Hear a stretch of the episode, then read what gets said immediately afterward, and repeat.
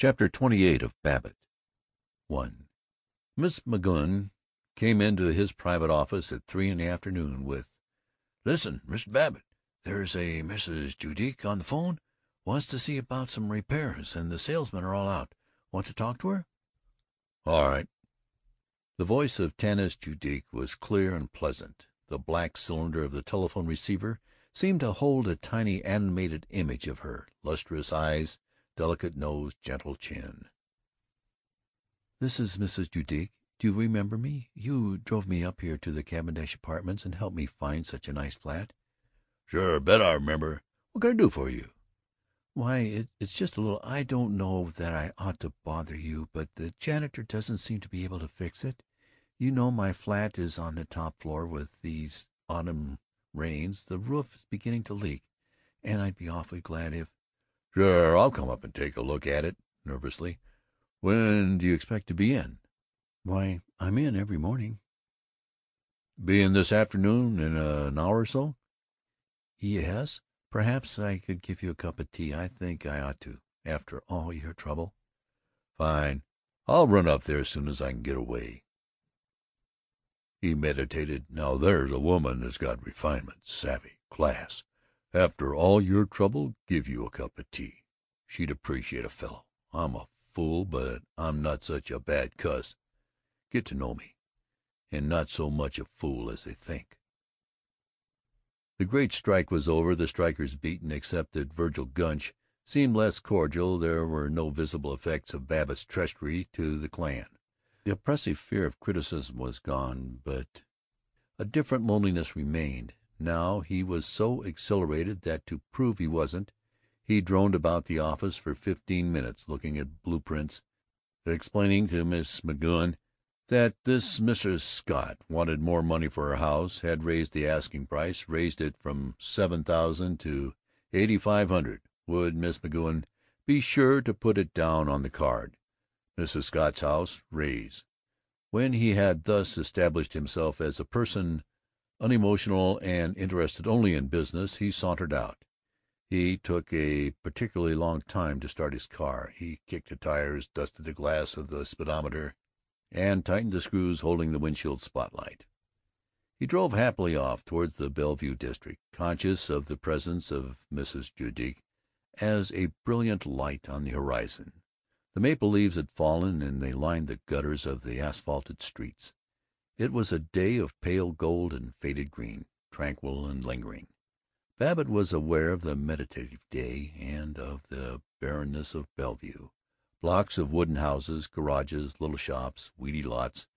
"Needs pepping up. Needs the touch that people like Mrs. Judique could give a place," he ruminated as he rattled through the long, crude, airy streets. The wind rose, enlivening, keen, and in a blaze of well being he came to the flat of Tanis Judique. She was wearing, when she flatteringly admitted him, a frock of black chiffon cut modestly round at the base of her pretty throat. She seemed to him very sophisticated. He glanced at the cretonnes and colored prints in her living room, and gurgled, "Gosh, you've fixed the place up nice. Takes a clever woman to know how to make a home all right." "You really like it. I'm so glad. But you've neglected me scandalously. You promised to come up some time and learn to dance." Rather unsteadily. "Oh, but you didn't mean it seriously." "Perhaps not, but you might have tried." "Well, here I've come for my lesson, and you might just as well prepare to have me stay for supper." They both laughed in a manner which indicated that of course he didn't mean it. "But first I guess I better look at the leak." She climbed with him to the flat roof of the apartment house, a detached world of slatted wooden walks, clothesline, water tank, and a penthouse. He poked at things with his toe and sought to impress her by being learned about copper gutters, the desirability of passing plumbing pipes through a lead collar and sleeve and flashing them with copper and the advantages of cedar over boiler iron for roof tanks. "You have to know so much in real estate," she admired. He promised that the roof should be repaired within two days. "Uh, do you mind my phoning from your apartment?" he asked. "Heavens, no!" He stood for a moment at the coping, looking over land of hard little bungalows with abnormally large porches in new apartment houses, small but brave, with variegated brick walls and terra cotta trimmings. Beyond them was a hill with a gouge of yellow clay like a vast wound. Behind every apartment house, beside each dwelling, were small garages. It was a world of good little people, comfortable, industrious, credulous. In the autumnal light the flat newness was mellowed, and the air was a sun tinted pool. "Golly, it's one fine afternoon. You get a great view here, right up Tanner's Hill," said Babbitt. "Yes, it's nice and open." "So darn few people appreciate a view." "Don't you go raising my rent on that account." "Oh, that was naughty of me. I was just teasing. Seriously, though, there are so few people who respond who react to views, I mean. They haven't any feeling of poetry and beauty." "That's a fact. They haven't," he breathed, admiring her slenderness and the absorbed, airy way in which she looked toward the hill, chin lifted, lips smiling. "Well, guess I better telephone the plumbers, so they'll get on the job first thing in the morning." When he had telephoned, making it conspicuously authoritative and gruff and masculine, he looked doubtful and sighed, "Suppose I better be "Oh, you must have a cup of tea first." "Well, it would go pretty good at that." It was luxurious to loll in a deep green rep chair, his legs thrust out before him, to glance at the black Chinese telephone stand and the colored photograph of Mount Vernon which he had always liked so much, while in the tiny kitchen, so near, Mrs. Judique sang "My Creole Queen" in an intolerable sweetness, a contentment so deep that he was wistfully discontented. He saw magnolias by moonlight and heard plantation darkies crooning to the banjo. He wanted to be near her, on pretense of helping her. Yet he wanted to remain in his still ecstasy. Languidly he remained. When she bustled in with tea, he smiled up at her. "This is awfully nice."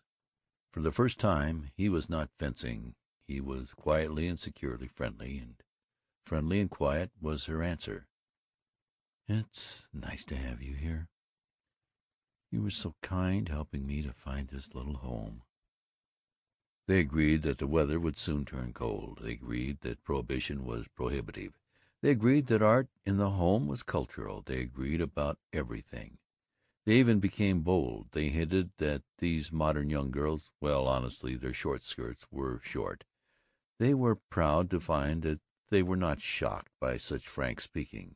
Tanis ventured, "I know you'll understand. I mean, I don't quite know how to say it, but I do think that girls who pretend they're bad by the way they dress really never go any further. They give away the fact that they haven't the instincts of a womanly woman." Remembering Ida Putiak, the manicure girl, and how ill she had used him, Babbitt agreed with enthusiasm. Remembering how ill all the world had used him. He told of Paul Riesling, of Zilla, of Seneca Doane, of the strike. "See how it was. Course I was as anxious to have these beggars licked to a standstill as anybody else, but gosh, no reason for not seeing their side. For a fellow's own sake he's got to be broad minded and liberal. Don't you think so?" "Oh, I do." Sitting on the hard little couch, she clasped her hands beside her, leaned toward him, absorbed him and in a glorious state of being appreciated, he proclaimed, "So I up and said to the fellows at the club, 'Look here, I "Do you belong to the Union Club? I think it's "No, the Athletic. Tell you, Of course they're always asking me to join the Union, but I always say no. No, sir. Nothing doing. I don't mind the expense, but I can't stand all the old fogies." "Oh yes, that's so. But tell me, what did you say to them?" "Oh, you don't want to hear it. I'm probably boring you to death with my troubles. You wouldn't hardly think I was an old duffer. I sound like a kid." "Oh, you're a boy yet. I mean, you can't be a day over forty five." "Well, I'm not, much, but by golly I begin to feel middle aged sometimes. All these responsibilities and all." "Oh, I know." Her voice caressed him. It cloaked him like warm silk. and I feel lonely, so lonely some days, Mr. Babbitt." "We're a sad pair of birds, but I think we're pretty darn nice." "Yes, I think we're a lot nicer than most people I know." They smiled. "But please tell me what you said at the club." "Well, it was like this. Of Course Seneca Doane is a friend of mine.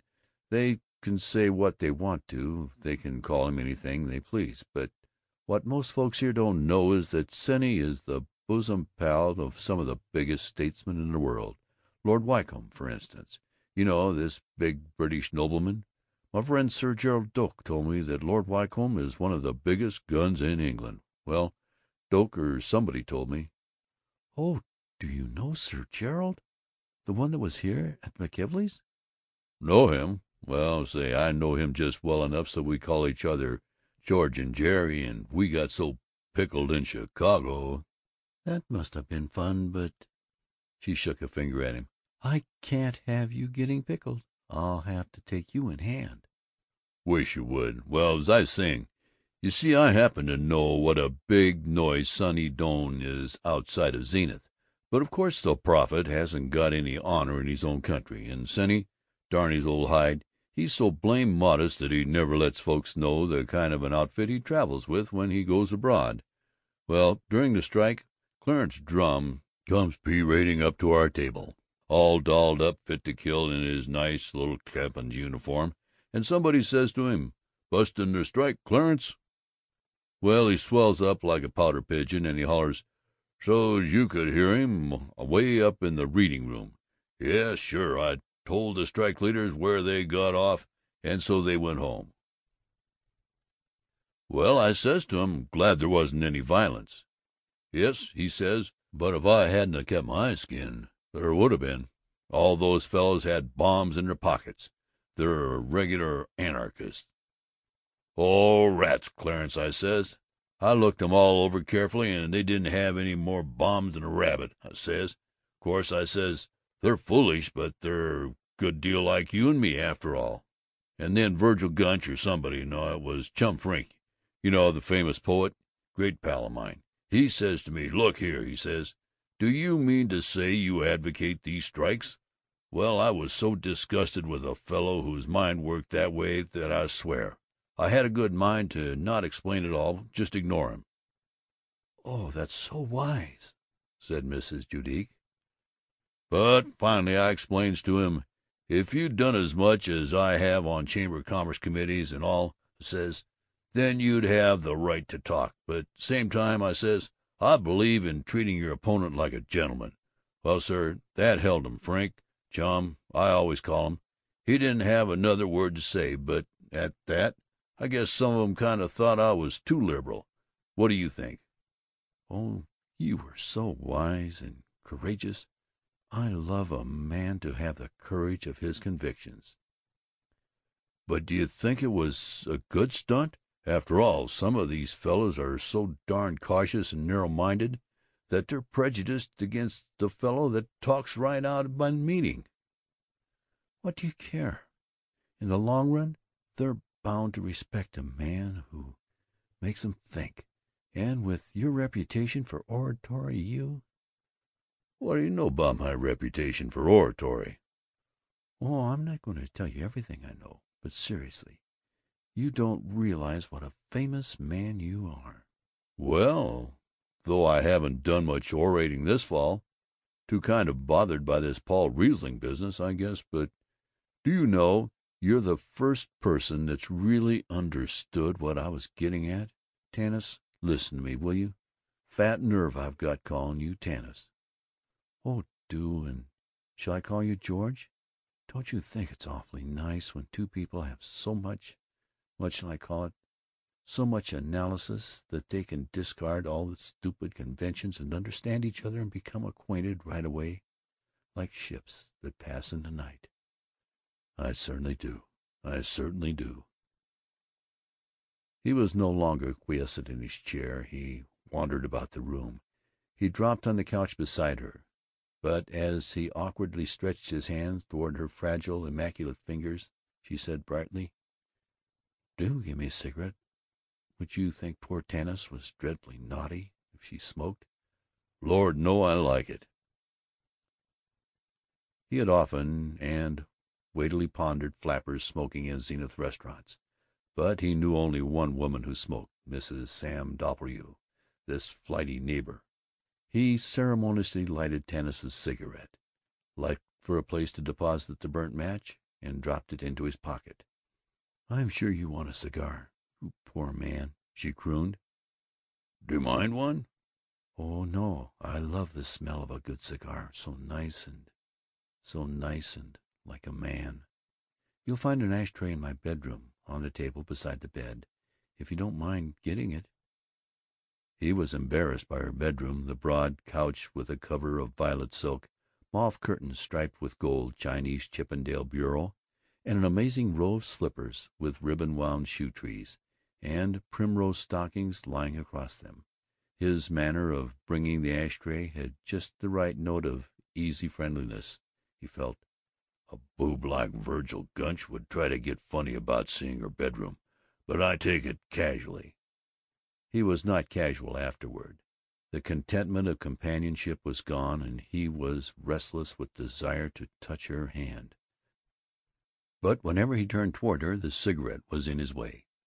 It was a shield between them.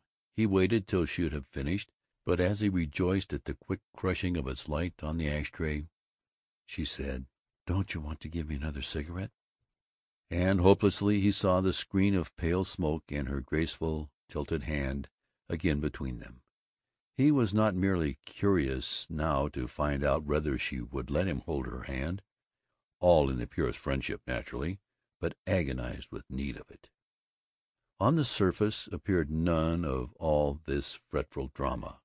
They were talking cheerfully of motors, of trips to California, of Chum Frink. Once he said delicately, "I do hate these guys. I hate these people that invite themselves to meals, but I seem to have a feeling I'm going to have supper with the lovely Mrs. Tanis Judique to night." But I suppose you probably already have seven dates already." "Well, I was thinking of some going to the movies. Yes, I really think I ought to get out and get some fresh air." She did not encourage him to stay, but never did she discourage him. He considered, "I better take a sneak. She will let me stay. There is something doing, and I mustn't get mixed up with I mustn't. I've got to beat it. Then no, it's too late now." Suddenly, at seven, brushing her cigarette away, briskly taking her hand, "Tanis, stop teasing me. You know we here we are, a couple of lonely birds, and we're awfully happy together. Anyway, I am. Never been so happy. Do let me stay. I'll gallop down to the delicatessen and buy some stuff cold chicken, maybe, or cold turkey, and we can have a nice little supper, and afterwards, if you want to chase me out I'll be good and go like a lamb." "Well, yes, it would be nice," she said. Nor did she withdraw her hand. He squeezed it, trembling, and blundered toward his coat. At the delicatessen he bought preposterous stores of food, chosen on the principle of expensiveness. From the drug store across the street he telephoned to his wife. "Uh, got to get a fellow to sign a lease before he leaves town on the uh, midnight. Won't be home till late. Don't uh, wait up for me. Kiss Tinka good night." He expectantly lumbered back to the flat. "Oh, you bad thing! You buy so much food!" was her greeting, and her voice was gay, her smile acceptant. He helped her in the tiny white kitchen. He washed the lettuce, he opened the olive bottle. She ordered him to set the table, and as he trotted into the living room, as he hunted through the buffet for knives and forks, he felt utterly at home. "Now the only other thing," he announced is what you're going to wear. I can't decide whether you're to put on your swellest evening gown, or let your hair down and put on short skirts and make believe you're a little girl. I'm going to dine just as I am in this old chiffon rag, and if you can't stand poor Tanis that way, you can go to the club for dinner." "Stand you!" He patted her shoulder. "Child, you're the brainiest and the loveliest and finest woman I've ever met. Come now, Lady Wycombe, if you'll take the Duke of Zenith's arm, we will perambulate to the Magnolias Feed." "Oh, you do say the funniest and nicest things." When they had finished the picnic supper he thrust his head out of the window and reported, "It's turned awful chilly, and I think it's going to rain. You don't want to go to the movies." "Well I wish we had a fireplace, and I wish it was raining like all get out to night, and I wish we were in a funny little old fashioned cottage, and the trees thrashing like everything outside, and a great big log fire, and I'll tell you, let's draw this couch up to the radiator and stretch our feet out and pretend it's a wood fire." "Oh, I think that's pathetic, you big child!" But they did draw up to the radiator and prop their feet against it his clumsy black shoes, her patent leather slippers. In the dimness they talked of themselves, of how lonely she was, how bewildered he, and how wonderful that they had found each other. As they fell silent in the room was stiller than a country lane.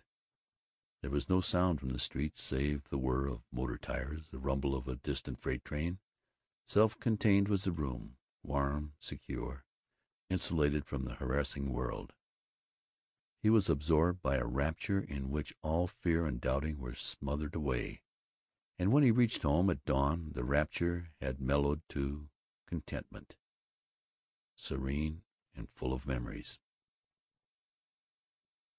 CHAPTER XXIX